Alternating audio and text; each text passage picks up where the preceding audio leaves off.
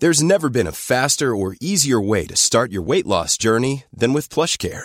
PlushCare accepts most insurance plans and gives you online access to board-certified physicians who can prescribe FDA-approved weight loss medications like Wegovy and ZepBound for those who qualify. Take charge of your health and speak with a board-certified physician about a weight loss plan that's right for you. Get started today at PlushCare.com/weight loss. That's PlushCare.com/weight loss. PlushCare.com/weight loss. Ryan Reynolds here from Mint Mobile. With the price of just about everything going up during inflation, we thought we'd bring our prices down. So to help us, we brought in a reverse auctioneer, which is apparently a thing. Mint Mobile Unlimited Premium Wireless. How about to get 30, 30, how to get 30, how to get 20, 20, 20, how to get 20, 20, how to get 15, 15, 15, 15, just $15 a month? Sold! Give it a try at mintmobile.com/switch. $45 up front for 3 months plus taxes and fees. Promo rate for new customers for limited time. Unlimited more than 40 gigabytes per month. Slows full terms at mintmobile.com.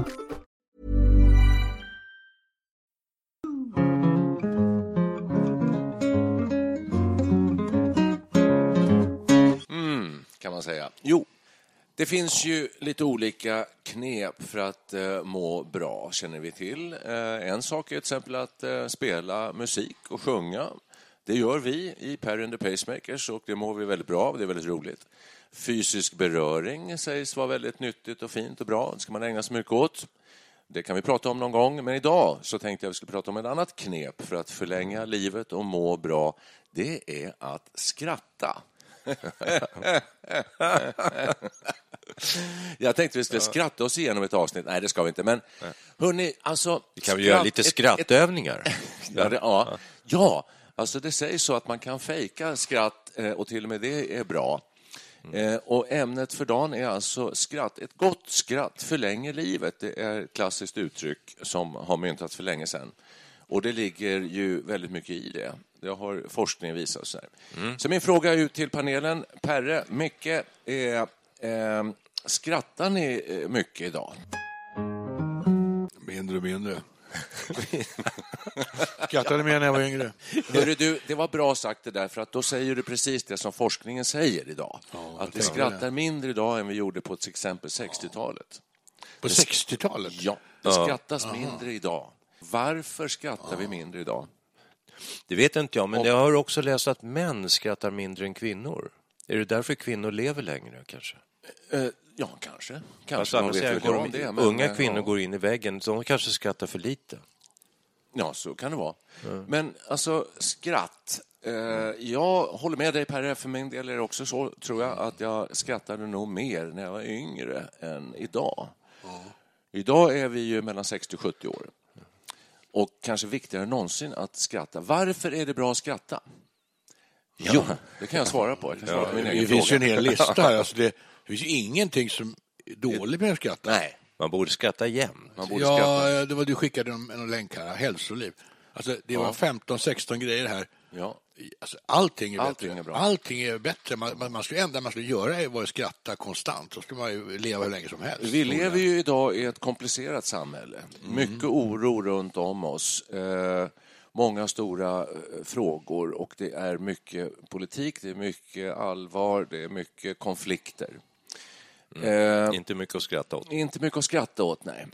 Men just av det skäl så kanske vi verkligen behöver skratta. En grej här som jag funderar över, det är en lång lista här på skrattets effekter på hälsan som någon av er skickade här. Just det. Gör oss mer närvarande i nuet. Det är ju inte, varför kan skratt göra det? För jag skulle verkligen vilja bli mer närvarande i nuet, känner jag nu. Ja. Det är ju rätt bra att vara det. Speciellt om man börjar bli gammal. Ja. För då kan ju plötsligt, man kan bara plötsligt trilla upp in. Då ska man njuta av stunden. Precis innan, ja. Eller hur? Ja. Fast det förstår inte jag riktigt. Det kan man väl göra även genom att vara allvarlig. Alltså leva i nuet i stunden. Jo, men det står ju här att skratt gör att man blir mer närvarande. Att man blir mer närvarande av att skratta. Ja, och det låter ju, jag förstår inte hur det kan vara så riktigt. Det förstår inte jag heller. Däremot så kan jag mer förstå att alltså en av de stora folksjukdomarna idag är ju stress. Vi stressas av den här oroliga världen. Vi stressas av all ny teknik. Vi stressas av det moderna samhället väldigt mycket. Vi skrattar inte för mycket. Det är ingen folksjukdom. Och skratt tar bort de här stresstendenserna, vad jag har förstått. Så att skratta på ni. Ja, nu sägs det. Ja, men nu kände jag att det var lite roligt. Det gjorde mig lite glad. Ja, jag vet inte varför, men jag skrattar då. Nej, precis. Det sägs att fundamentalister och så här riktigt livsfarliga människor, en sak som de saknar är humor. De kanske skrattar fast utan humor, jag vet inte. Ja, men alltså tänk på... Kan man skratta utan humor? Nej, det kan man. Men alltså, det du sa mycket här, alltså fundamentalister. Jag kom omedelbart att tänka på biskopen i Fanny och Alexander. Ja, det är ju det man gör. Som stänger in sin familj. Han är riktigt sadist. Mm. Och det skulle inte falla honom in och skratta. Antagligen. Han är så oskrattig så det finns ju ingenting som liknar honom alltså. Nej, eller hur? Precis. Nej, alltså skratt och humor hänger väl ihop, men däremot stora humorister får egentligen, man upplever inte dem som stora skrattare. Nej. De som är riktigt roliga, de skrattar sällan själva. Ja, så typ på Helan och Halvan. Då är de alldeles för tidigt. Just det, Halvan han skrattar ju aldrig. Han gråter nästan, men han gör ju grejer som man... Mm. När man var liten i alla fall så skrattade man ju ihjäl som man såg Helan och Halvan. Ja, Chaplin skrattar väl aldrig. Ja, absolut. Ja. Han såg också ledsen ut. Hans Alfredsson såg man honom skratta.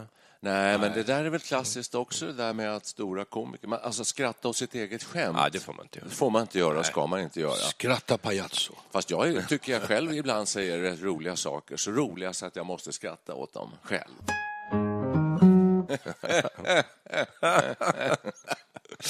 Men gott skratt förlänger livet. Och vi vill ju leva ett antal år till i alla fall. Gärna. Jag har varit sjuk så länge nu så jag tror jag har skrattat för lite. Ja.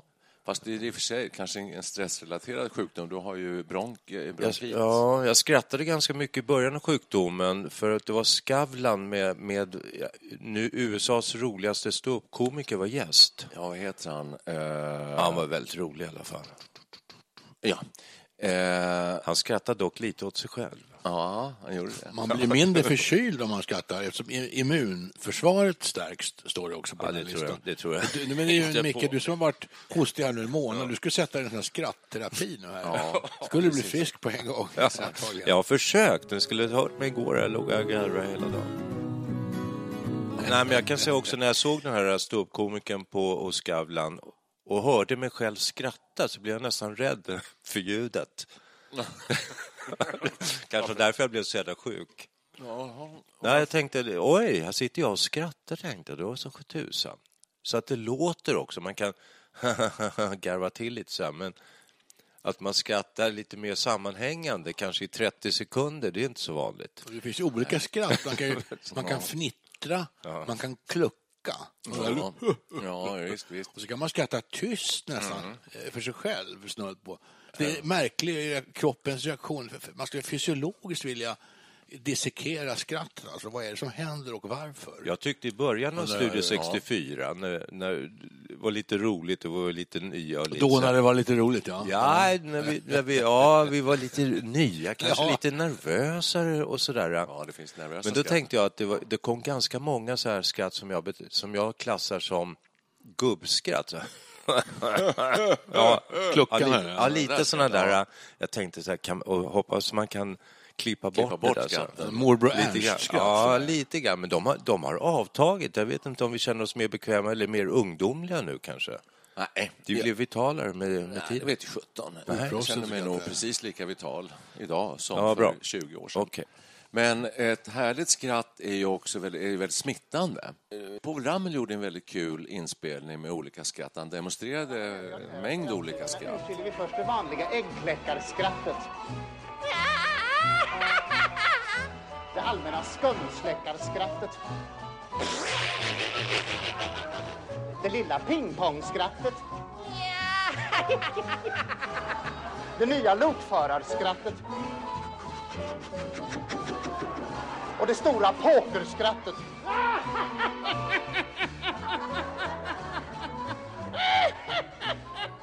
Men ett stort härligt gapskratt är väldigt kul tycker jag. Och det smittar. Mm.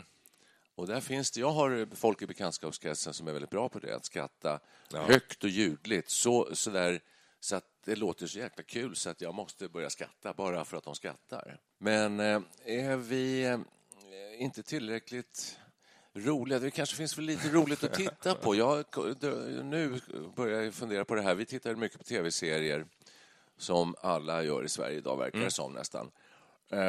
Och nyheter och så. Och då finns det inte så mycket att skratta åt. Fast vi kanske missar alla humorserier. Det finns väl förstås. Ja, det gör de. Jag brukar undvika dem. Men det är mycket seriöst, det är mycket allvar, mycket drama och dramadokumentärer och sånt där.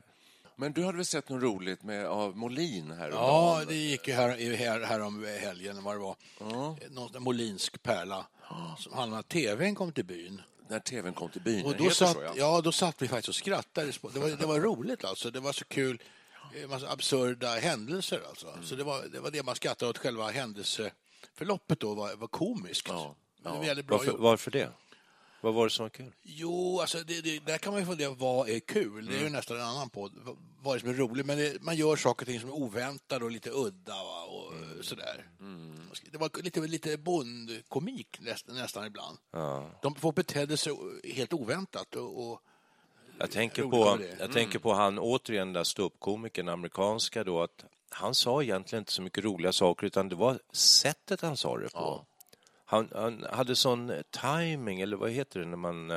Det är timing, absolut. Ja, det är timing. När han tittar, kroppsspråk. Ja, kroppsspråk, pauseringar och så droppa liksom punchlinen så lite. Det är sånt som jag tycker är roligt, folk som har den förmågan och när man själv får till det någon gång så här, det tycker jag är roligt. Däremot så hör jag skrattar aldrig nästan åt vitsar. Nej, det är svårt. Roliga historier är svårt oftast. Det är klart, det finns en del roliga historier, men ofta har det att göra med just det här direkta uttrycket, alltså minspel, timing. Alltså det här för ju ganska långt nu, men jag hittade faktiskt en definition på Wikipedia av skratt, och det tydligen är det, alltså det man skrattar åt humor. Skratt är en spontan Skratt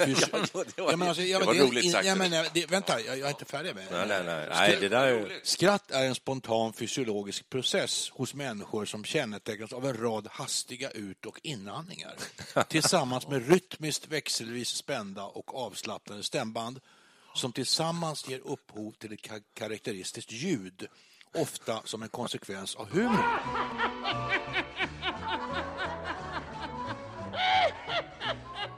Och då undrar jag, vad är det exakt som händer? Just det. Får man igång blodflödet? Slår hjärtat hårdare? Vad är det som händer? Är det någon som kan det här? Ja, det stod på den här listan en massa grejer. Ja, men det var ju stämbanden som slappnar av. Ja, det var ju definitionen där. Ja. Men smärta lindras, blodtrycket sänks, just det. Immunförsvaret stärks, bättre matsmältning. Ja. Kreativiteten stimuleras, det är både hjärtat. Både kroppen och sinnet mår ju bra av det tydligen. Alltså. Höjer hjärt- och lungkonditionen. Också bra. Ja, det är de där små snabba in- och utandningarna. Man kanske kan skratta istället för att motionera. Laddrande, slappa stämbanden. Exakt. Ja. Men det var det jag var inne på.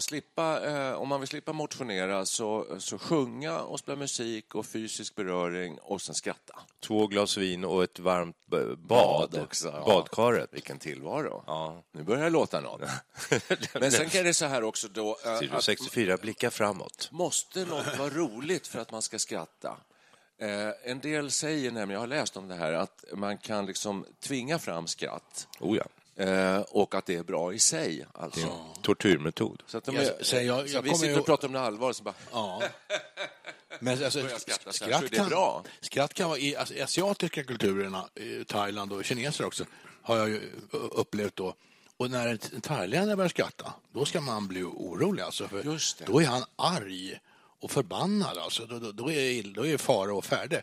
Så man ska inte ta en skrattande person som att han är glad eller något sånt där. Det kan betyda någonting helt annat alltså. Det där är väldigt konstigt. Så det är en kulturell grej också alltså. De är generade snarare. De är generade, trängda mot väggen. Man generar dem. Alltså. Man tappar ansiktet. Okay.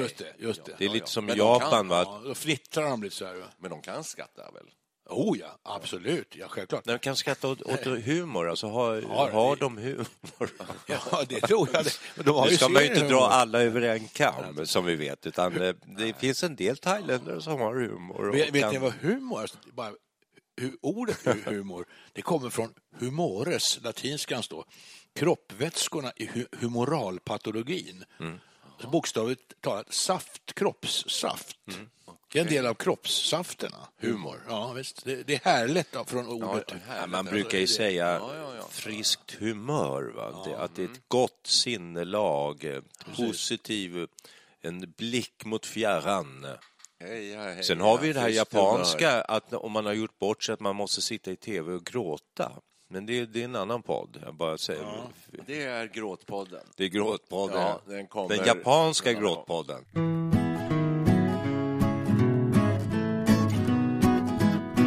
Men vad finns det mer att säga om detta med skatt? Vi skattar, det intressanta är väl kanske just den här utvecklingen av att vi skattar mer när vi är yngre och mindre, allt mindre när vi blir äldre. Mm. Vad är det som händer på vägen? Varför är det så för? Man blir mer och mer insiktsfull av hur lite det finns att skatta åt. Ja, hur komplicerad och svår världen är. Man tappar sin humor. Ja, det är hemskt. Ja, man går och ser på skräp på gatan och fimpar på perrongen och... Det är inte mycket att skratta åt. Och när man någon gång skrattar, då kanske man hittar i öppet arkiv någon sån här gammal humorprogram från 66. Ja, som man minns att det var jävligt roligt. Man får sticka emellan bara för att det finns ju lite andra typer av skratt också. Det generade skrattet, det var vi inne på då när du sa att thailändare kände sig trängda och lite generade och... Vi följer då den norska versionen av Gift i första ögonkastet. Och i den senaste versionen så är det en kvinna där. Och när hon träffar sin man som hon gifter sig med då i första avsnittet så skrattar hon ta med tusan hela tiden. Och så här. Och det är man blir som tittare tycker att det är väldigt jobbigt. Det är inte humor om man säger så. Nej. Hon kanske mår väldigt bra själv, men det klingar av sen när hon lär känna den här snubben. Då skrattar hon inte så mycket längre. Då blir hon mer räkta. Ja, då är skatten antingen generande eller så nervös. Ja, skatten fungerar ju faktiskt också som en försvarsmekanism. Ja, så har jag läst i psykologin. Då kommer vi in på skrattets funktioner.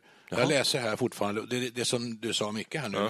Du är som en levande uppslagsbok. Ja, skrattets funktion är oklar. Okay. Det kan vara ett sätt att signalera samhörighet inom grupper av individer. Mm. En annan teori är att skratt är ett sätt att få bort tidigare uppbyggd spänning. Ja. Det är intressant. Mm. Så det här är en mer torr förklaring av det hela. Då. En spänningsförlösare. Spänningsutlösare, Spänningsförlösare. Precis. Men det tycker jag låter fint det där. Ja, jag håller med om allting. Mm. Det låter jättebra. Jag tycker bara det är sorgliga att vi skrattar allt mindre. Det tycker jag inte. Jag tycker det sorgliga är när det kommer så här skratterapigrupper man kan se i parker och så här, så står de, en del håller på med qigong, det är rätt okej.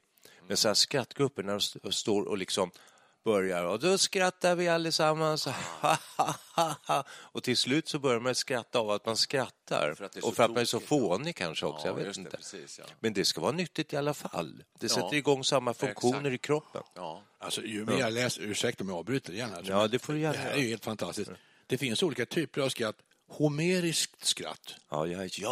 Det är alltså ett från hjärtat utgående skallande långvarigt skratt. Så kallat medan den grekiska skalden Homeros på några ställen i Iliaden skildrar gudarnas skratt såsom varande av den arten outsläckligt. Jätteintressant, va? Ja. Hur kan det låta? Ja. Nej, men ett outsläckligt gudalikt skratt alltså. Och gudarna är ju odödliga så det är klart att de skrattar. Visst. Ja. Men de andra kategorierna här, alltså, jag kan förbigå dem ganska snabbt. Ett är leende skrattet, kittling, glädje och skratt som dödsorsak. Han skrattade så han dog. Det har jag hört många. Hjärtinfarkt. Chrysippos var en grekisk filosof och han sägs ha dött av skratt. Så det kan vara farligt att skratta också. Ja, jag brukar hålla igen lite, ska jag säga. Det gör mig med åldern, alltså. Man vill inte skratta för mycket. Det är klart, om man har lite dåligt hjärta och gammal och sådär, så är det ungefär som man sitter på muggen och är hård i magen. It's that time of the year. Your vacation is coming up. You can already hear the beach waves, feel the warm breeze, relax and think about work. You really, really want it all to work out while you're away. Monday.com gives you and the team that peace of mind. When all work is on one platform and everyone's in sync, things just flow. Wherever you are, tap the banner to go to Monday.com. There's never been a faster or easier way to start your weight loss journey than with PlushCare. PlushCare accepts most insurance plans and gives you online access to board-certified physicians who can prescribe FDA-approved weight loss medications like Wegovy and ZepBound for those who qualify. Take charge of your health and speak with a board-certified physician about a weight loss plan that's right for you. Get started today at PlushCare.com/weight loss. That's PlushCare.com/weight loss. PlushCare.com/weight loss. Hey there, it's Michelle Norris. I'm host of a podcast called Your Mama's Kitchen. When I travel, I'm usually looking for a way to find a taste of home when I'm not at home. And one of the things I love to do when I am at home is entertain. And Airbnb allows me to do that. When I was in California recently, I rented a house that had a great kitchen. And when we were sitting around the table, we're all thinking, we're in someone else's house. Someone could be in all of our homes as well. If you have a home, but you're not always at home, you have an Airbnb. Your home might be worth more than you think. Find out how much at airbnb.com/host. Ja, det var träffande jämförelse. Ja, det är samma fenomen. Ja. Det blir ju överbelastning på hjärtat. Det blir massor med folk som har dött av skratt. Det är en lång lista här. Ja, det tror jag. Ja, Thomas Urquhart, en skotsk aristokrat och universalgeni, sägs ha dött 1660 av skratt då han hörde att Karl II av England hade intagit tronen. Då skrattade han ihjäl sig. Ja, kan man göra varför. Ja. Och den här då. Han Chrysippos, den här filosofen, han sägs ha dött av skratt efter att ha gett sin åsna vin och sett på när den försökte äta fikon. Ja, då dog han. Det blev roligt. Ja, det tyckte han var så vansinnigt tills han dog. Tycker jag låter som djurplågeri. Ja, nästan. Jag tycker inte det låter så kul, men han tyckte det finns en annan variant. Det skrattet överlever man. Nej, men vad... Moderna dödsfall. Den här tycker jag var underbar. Ja. 24 mars i moderna då. Förut var det antikens dödsfall, nu är det moderna. Okay. 24 mars 1974 dog Alex Mitchell, en 50-årig murare från Kings Lynn i England, av skratt då han tittade på avsnittet Kung Fu Capers av The Goodies. Avsnittet visade en kiltklädd skotte med säckpipa som slogs mot kampsportmästaren Ecce Thump som var beväpnad med en blodkorv. Efter 25 minuter av oavbrutet skrattande dök Mitchell ihop i soffan. Sjönk han ihop i soffan och dog av hjärtsvikt. Hans änka skickade sedan ett brev till The Goodies där hon tackar dem för att gjort Mitchells sista stund i livet så rolig. Jaha, det är häftigt ju. Var det där du skrattade så mycket? Ja, när jag läste det. Men det är blodkorven var så vansinnigt. Jaha, det var där. Det var där. Det är utlösande. Ja.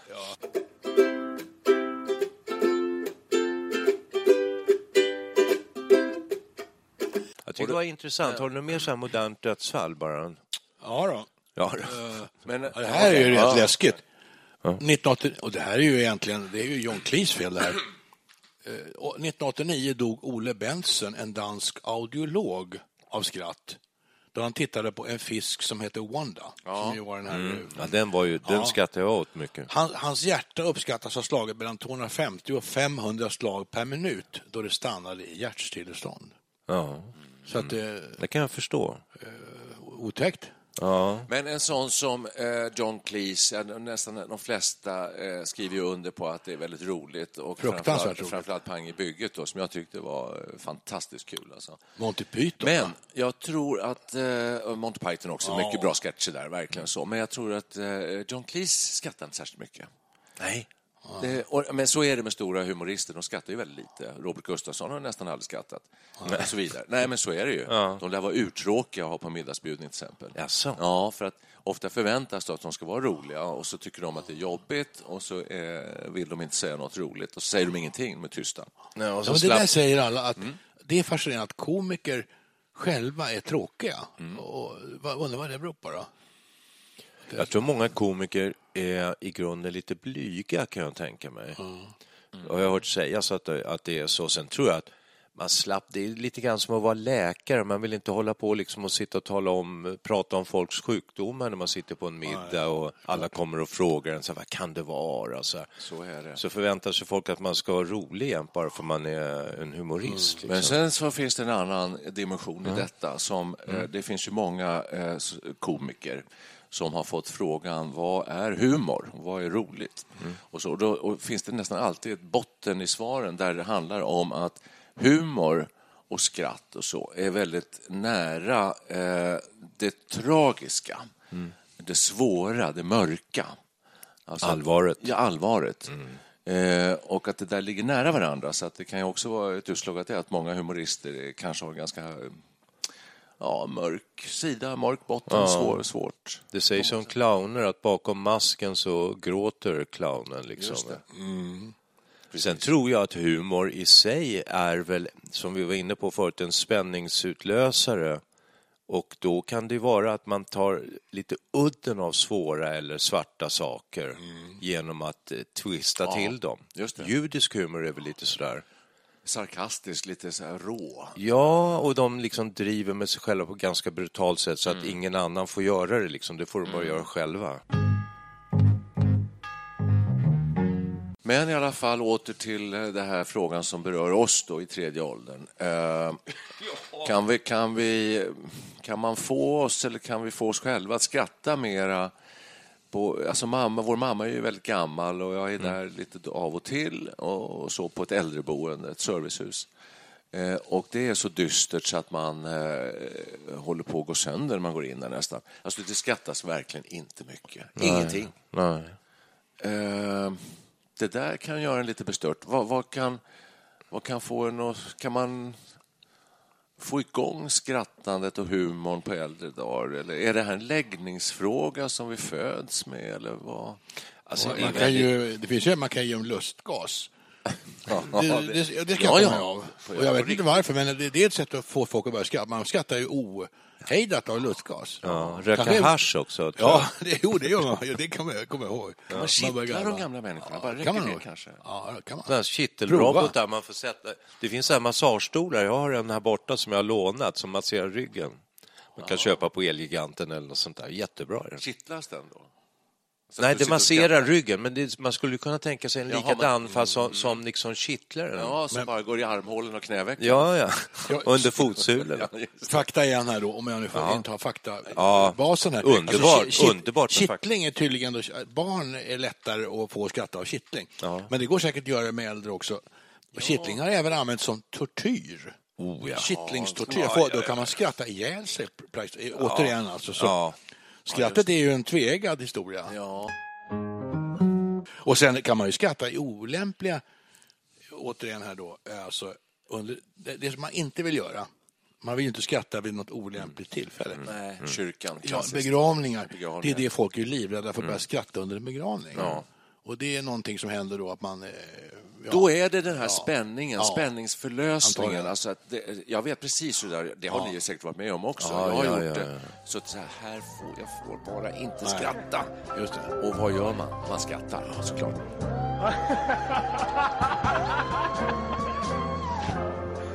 Vad händer om Karlsson där?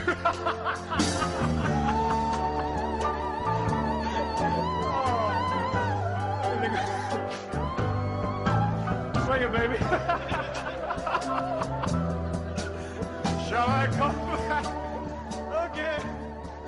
Men det är ju bara människan som skrattar. Det finns inte hos djuren tydligen. Nej, det står här på Läkartidningen. Jag sitter här och läser på Wikipedia. Någon påstår i alla fall, en läkaren här, att människan är det enda djur som kan skratta. Det sägs att apor i vissa avseenden kan... Ja, kan de inte det? Det här är Stefan Röstner, alltså professor emeritus på Karolinska institutet. Jag vill inte fråga så att han är matexpert. Jo, du ser. Ja. Nej, vi ska inte gå. Men hundar, jag har ju hundar.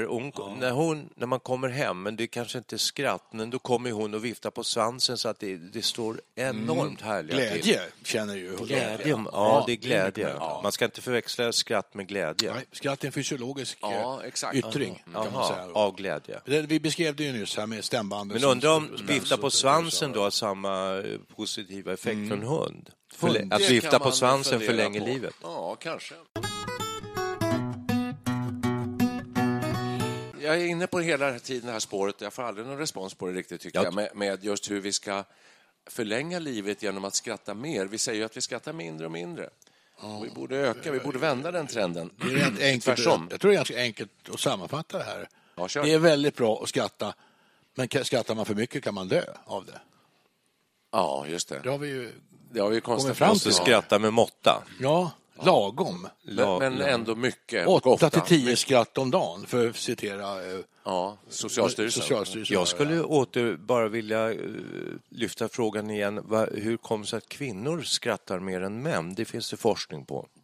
Gör det det? Alltså, för jag är lite så här tveksam. Är det verkligen så? Jo, det finns statistik på. Ja. Och naturligtvis inte alla kvinnor, inte thailändska kvinnor framförallt. Nej, just det. Nej, men jag kan tänka mig att det är så. Kan det vara av tradition att kvinnor ska skratta åt, att män ska försöka vara roliga och kvinnor ska försöka uppmuntra genom att skratta lite? Eller? Kan det vara så enkelt? Och av den anledningen så lever de längre, för de skrattar inte ihjäl sig åt män. Nej. Men de skrattar lite lagom gympaaktigt så här. Ja. Vi får lämna den frågan obesvarad. Det får vi återkomma till.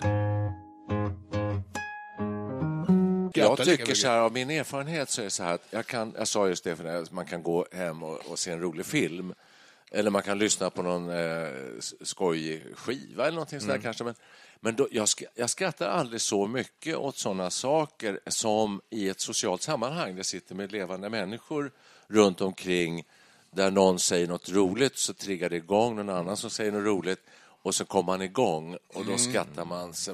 Det är de tillfällena, åtminstone jag har skrattat så att jag har vikt mig, som man också säger att man kan skratta så man viker sig. Sådär. För att filmer och roliga historier är roliga, så då skrattar man lite grann, men sen är det slut liksom. Men jag kommer ihåg, så håller ni med? Ja, absolut. Jag kom på en gammal historia när vi med studentorkestern var alltid hälsade på en norsk orkester på hösten på 70-talet. Och så åkte man buss dit och så åkte man hem på söndagen. Och jag minns en bussresa där jag och en kompis satt längst bak i bussen, och Norge hade någon sorts reklam på tv för Japp. Och då var det någon som stod och sa Japp, är det bra? Det låter lite kul. Så vi satt i den där bussen, tror jag, han och jag, i 2 timmar. Och så sa vi, Japp, är det bra? Och så skrattade vi. På massa olika sätt. Och så skrattade vi vek oss. Jag grät, kommer jag ihåg. Och hela bussen skrattade ju. Det smittade av sig på hela bussen. Vi satt här alltså, hur länge som helst. Till slut så orkade vi inte längre. Ja. Men det var så vansinnigt kul alltså. Ja, det var det enda vi sa. Vi var i 2 timmar.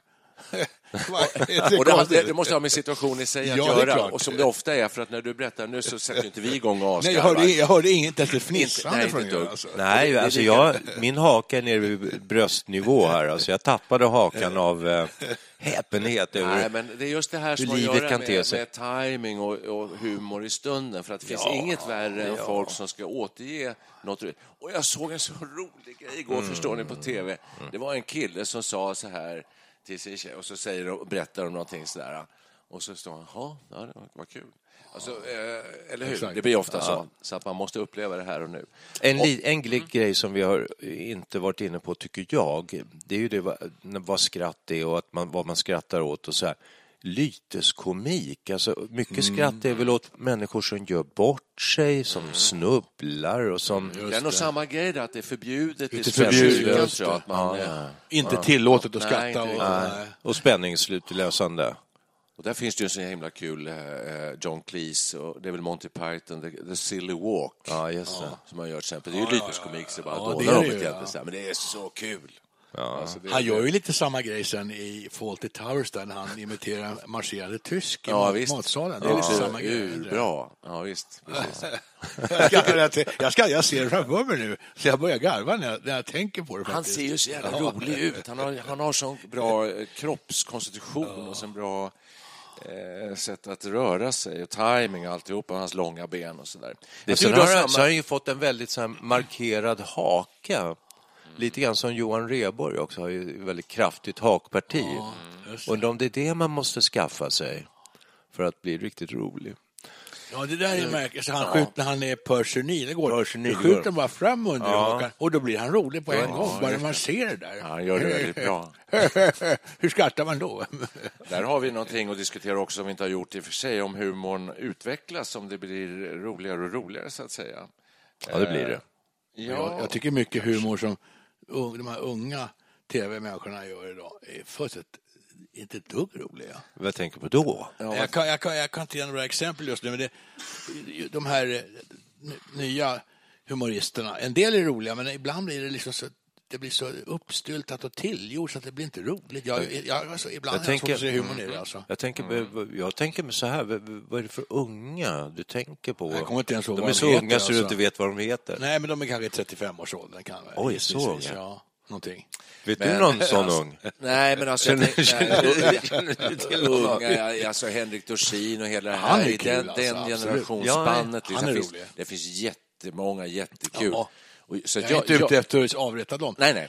Men jag vilka vill du avrätta? Ingen, i vissa fall så svävar det humorn ut i någonting som jag inte upplever som roligt. Nej. Och det kan vara en generationsfråga. Det kan vara en generationsfråga, fast jag är tveksam där vid lag. Alltså för att jag ser ibland, man ser gamla grejer så här, så alltså det här är som att svära i kyrkan när man säger att Hasse och Tage, nej, jag tycker inte de var så himla kul. Det har jag aldrig tyckt. Jaha, så det är brist på humor. Det är klart att jag tycker att de har gjort en del väldigt roliga grejer, men självklart. Men jag tycker att det är som till exempel alltså, typ Solsidan idag, mycket av det Henrik Dorsin som sagt gjort och Killinggänget så där. Har gjort så himla mycket roligare saker. Så humor är ju färskvara mycket. Man skämtar ju med företeelser i samhället, så det är klart att vissa grejer överlever och en del gör det ju inte. Hasse och Tages grejer är ju Martin Ljung. Gamla nu alltså. Är han fortfarande rolig? Martin Ljung? Ja, han är ju det. Fridolf Rudin, hette han så? Ja. Fridolf. Men här Larsson, den här i kupén. Men Martin Ljung, han är ju som John Cleese, han är ju bara rolig som han är. Liksom. Han behöver bara stå på rakt. Att ta kålsoppa. Skulle Martin Ljung kunna göra karriär om vi säger att Martin Ljung idag dök upp som 24-åring? Jag tror absolut det. Med bra manus alla gånger. Han har varit lika kul. Han har komisk timing. Aha, så det är bra. Okay. Per, jag tycker du har sammanfattat avsnittet redan bra. Vi skrattar allt mindre med åren, men ett gott skratt är så att det förlänger livet, men skrattar inte för mycket för då dör du. Det kan plötsligt upphöra, livet kan avslutas. Kanonavslutning. Kan jag avsluta med en rolig historia? Jag minns just apropå Martin Ljung. Se om ni tycker den här är kul. Ja. Det är när han kör skojten. Där hade ju brorsan och jag en singel. På ena sidan var det ju då herr Larsson och på den andra sidan var det skojten. Jag har gått med skojterna, för man blir så rödblommig, börjar Martin Ljung då. Ja. Då börjar man skratta på en gång. Och så svävar han ut, och så fanns han till med Sport 60. Kommer ni ihåg det? Man skulle sporta och sticka en litet märke på bröstet. Det kommer jag ihåg. Och då hade han infört Sport 60 för ansiktsmuskler. Ja. Upp på kindhäv, öronen utåt sträck och ögonen böj. Sa han då. Och då skrattade vi så vi skrek av skratt. Det var så vansinnigt kul. Men jag märkte inte att ni skrattade alls. Jo, men alltså, jag skulle nog ha skrattat också om jag var 8 år nu. Ja, kanske det. Men jag sjutton inte att den där humorn växer man kanske lite ifrån. Ja. Eller också är det att man redan har skrattat så mycket åt det så man orkar inte skratta. Kommer ni ihåg den? Ja, ögonaböj. Ja, visst. Det var så jäkla fyndigt. En kanon. Lite vitsigt. Nej, jag tycker inte det är så kul. Men om när han gör det så låter det. Han har så kul röst. Det är hans röst som är jättekul också. Ja. Tack så hjärtligt för att ni har lyssnat. Och det här är alltså Studio 64 mitt i tredje åldern.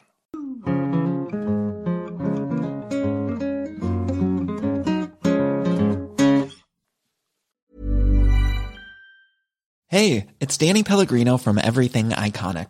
Ready to upgrade your style game without blowing your budget? Check out Quince. They've got all the good stuff, shirts and polos, activewear and fine leather goods, all at 50 to 80% less than other high-end brands. And the best part? They're all about safe, ethical and responsible manufacturing. Get that luxury vibe without the luxury price tag. Hit up quince.com/upgrade for free shipping and 365-day returns on your next order. That's quince.com/upgrade. Planning for your next trip? Elevate your travel style with Quince. Quince has all the jet-setting essentials you'll want for your next getaway, like European linen, premium luggage options, buttery soft Italian leather bags, and so much more. And it's all priced at 50 to 80% less than similar brands. Plus, Quince only works with factories that use safe and ethical manufacturing practices. Pack your bags with high-quality essentials you'll be wearing for vacations to come with Quince. Go to quince.com/pack for free shipping and 365-day returns.